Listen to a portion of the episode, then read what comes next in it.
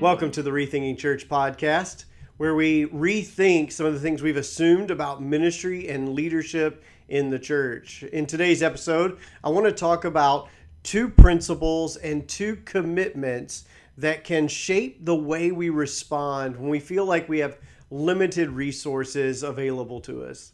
Now, in church, especially in smaller churches, churches under two, 300, we have a tendency to feel under resourced. We feel like we don't have enough people. We feel like we don't have enough money. We feel like we don't have enough building. We don't feel we feel like we have uh, too few people. It, it always feels like there's not enough, and we can have this sense that if only we had a little more, then we could do that. If only we had a little more experience than then we could do that. If we if we only had a little more people then we could put on an event like that. Or or maybe if we only had a little more money or expertise then we could have a podcast or we could have a, an online presence or or we could do social media at another level. And we we look at what churches are are doing today. We look at things that are reaching people and making a difference. And we feel like maybe if we had a little more. We feel like we we don't have enough. And i hear this so often but the question that really comes to mind when i hear this reason or excuse that's what it really is let's just be honest. It's an excuse. Feeling like we don't have enough time or volunteers or people or space or money is an excuse that is holding us back from doing what god's asking us to do.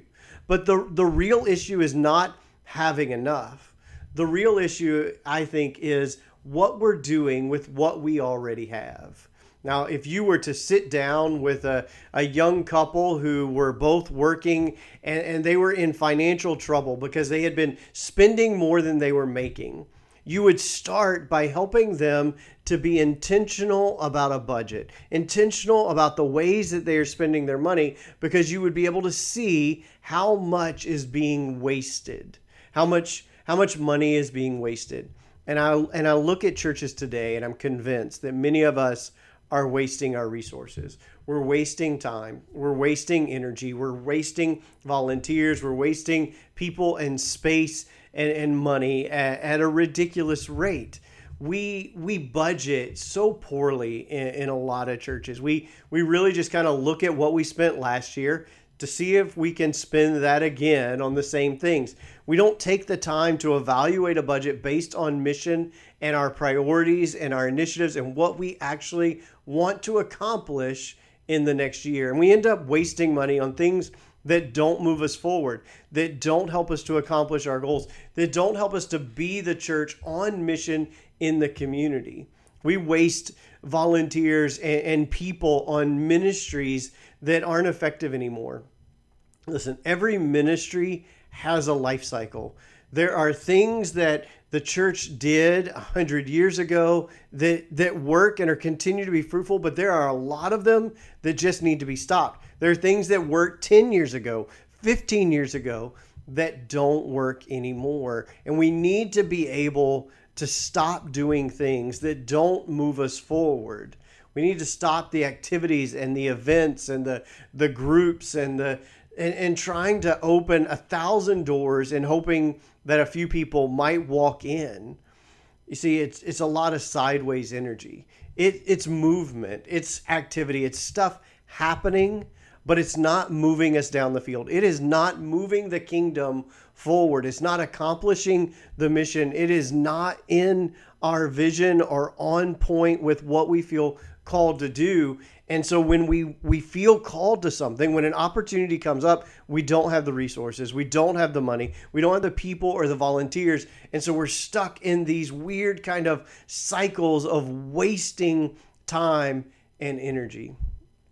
Now there are a couple of principles that have freed up and freed us from thinking this way as we as we rethought whether or not we had enough. The first thing that we realized, the first principle that we're convinced of is this God has given us everything we need to do everything He's asking us to do right now.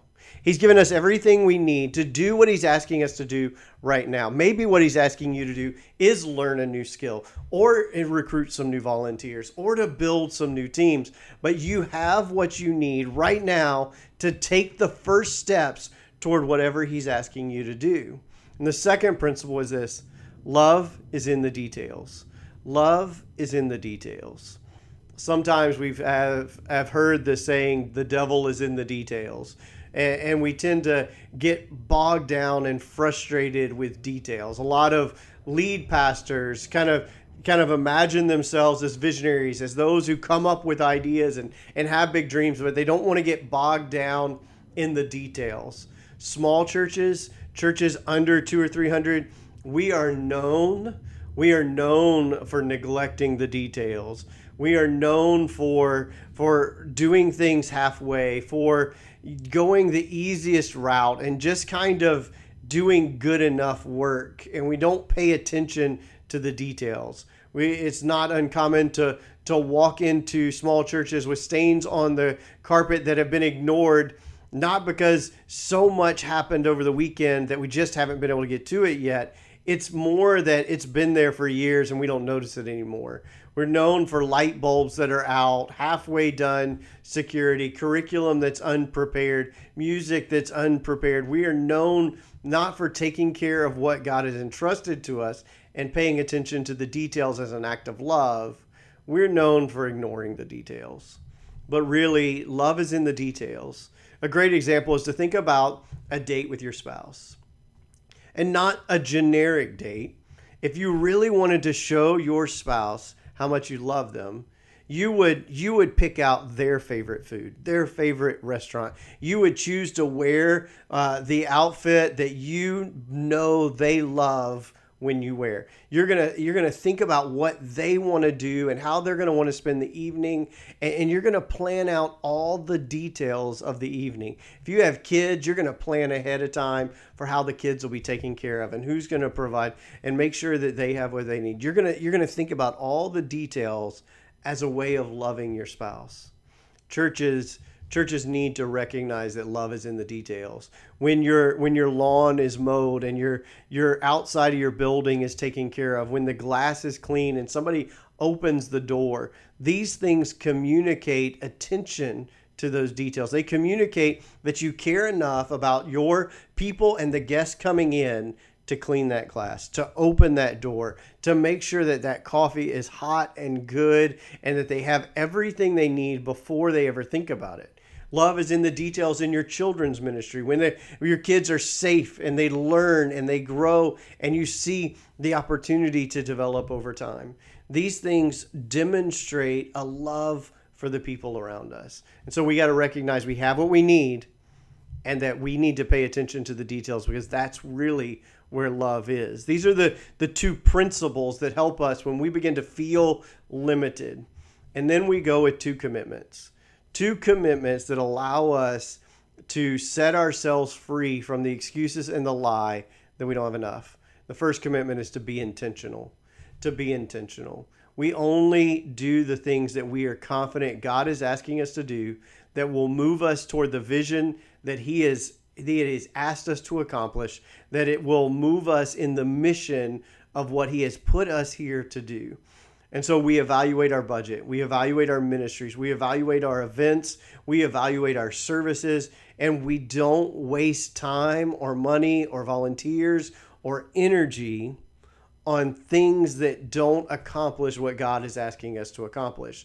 There are lots of things that the church could do, lots of things that we can spend money on, lots of te- lots of teams and ministries that we could build, but not all of them are right for your church. Not all of them are right for my church. And I have to be intentional. We have to be intentional in what we're doing. We need to think about it and decide what we're going to do and why we're going to do it.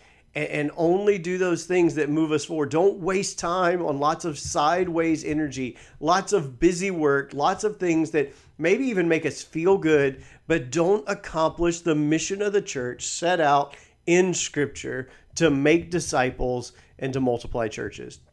This is our mission. This is our call. And we don't have time to to be lackadaisical. We don't have time to be unintentional. We don't have time to do things that waste our energy and our efforts and our skill and our gifts. And if you waste your volunteers' time, if you waste your volunteers' energy, then it won't be long before you really don't have enough volunteers or people or resources to do the things that God is asking you to do. Now, as a part of this, the second commitment is to be excellent. To be excellent. Remember, love is in the details. And so you want to be excellent. That doesn't mean be perfect, but be continually improving and do the things that you can do with excellence. When we first started Hydrant Church, we didn't have a youth ministry. We had a couple of teenagers who were a part of the church, but not very many. And we could have invested time and energy and thought and and, and volunteers into trying to create something that that we really weren't ready to do yet. We couldn't do with excellence. And so we had to rethink youth ministry and, and my wife and I started having those few teens over to our house on a regular basis and and just shared life and taught them faith and walked with them until the time came that we were ready to invest and build a youth ministry that we could do with excellence. Do what you can with excellence. And if you can't do it with excellence, maybe it's not the right time to be doing it at all. Find a way to focus on what's most important. Do the things that only your church can do and do them with excellence. So, our two principles love is in the details, and God has given us what we need to do what He's asking us to do. And our two commitments be intentional and be excellent. When we put these four things together, we're able to move past the excuses and the lies that we don't have enough. We don't have enough resources or time or volunteer people, space, or money. Listen, in the small church, well, in any church, we're never going to have enough of those things. We have to find a way to do the most important things. Do the things that God is calling us to do. Do the things that He has envisioned in our hearts and in our minds is most important for our church to do. And realize that we don't have to do it all. We don't have to do the things that we've always done. We can rethink church. We can rethink ministry. We can rethink our church so that we are more effectively, more passionately, more excellently, and with more love doing the things that God is asking us to do. Want to thank you for joining us on the podcast this week. We're excited and thankful that you joined us, and we look forward to being able to connect and serve you more and more. Now, if you want to continue to listen to these, you can find us on your favorite podcast app. You can find videos to share of these podcasts on our YouTube channel. We look forward to seeing what God does in you and in your church as you rethink church.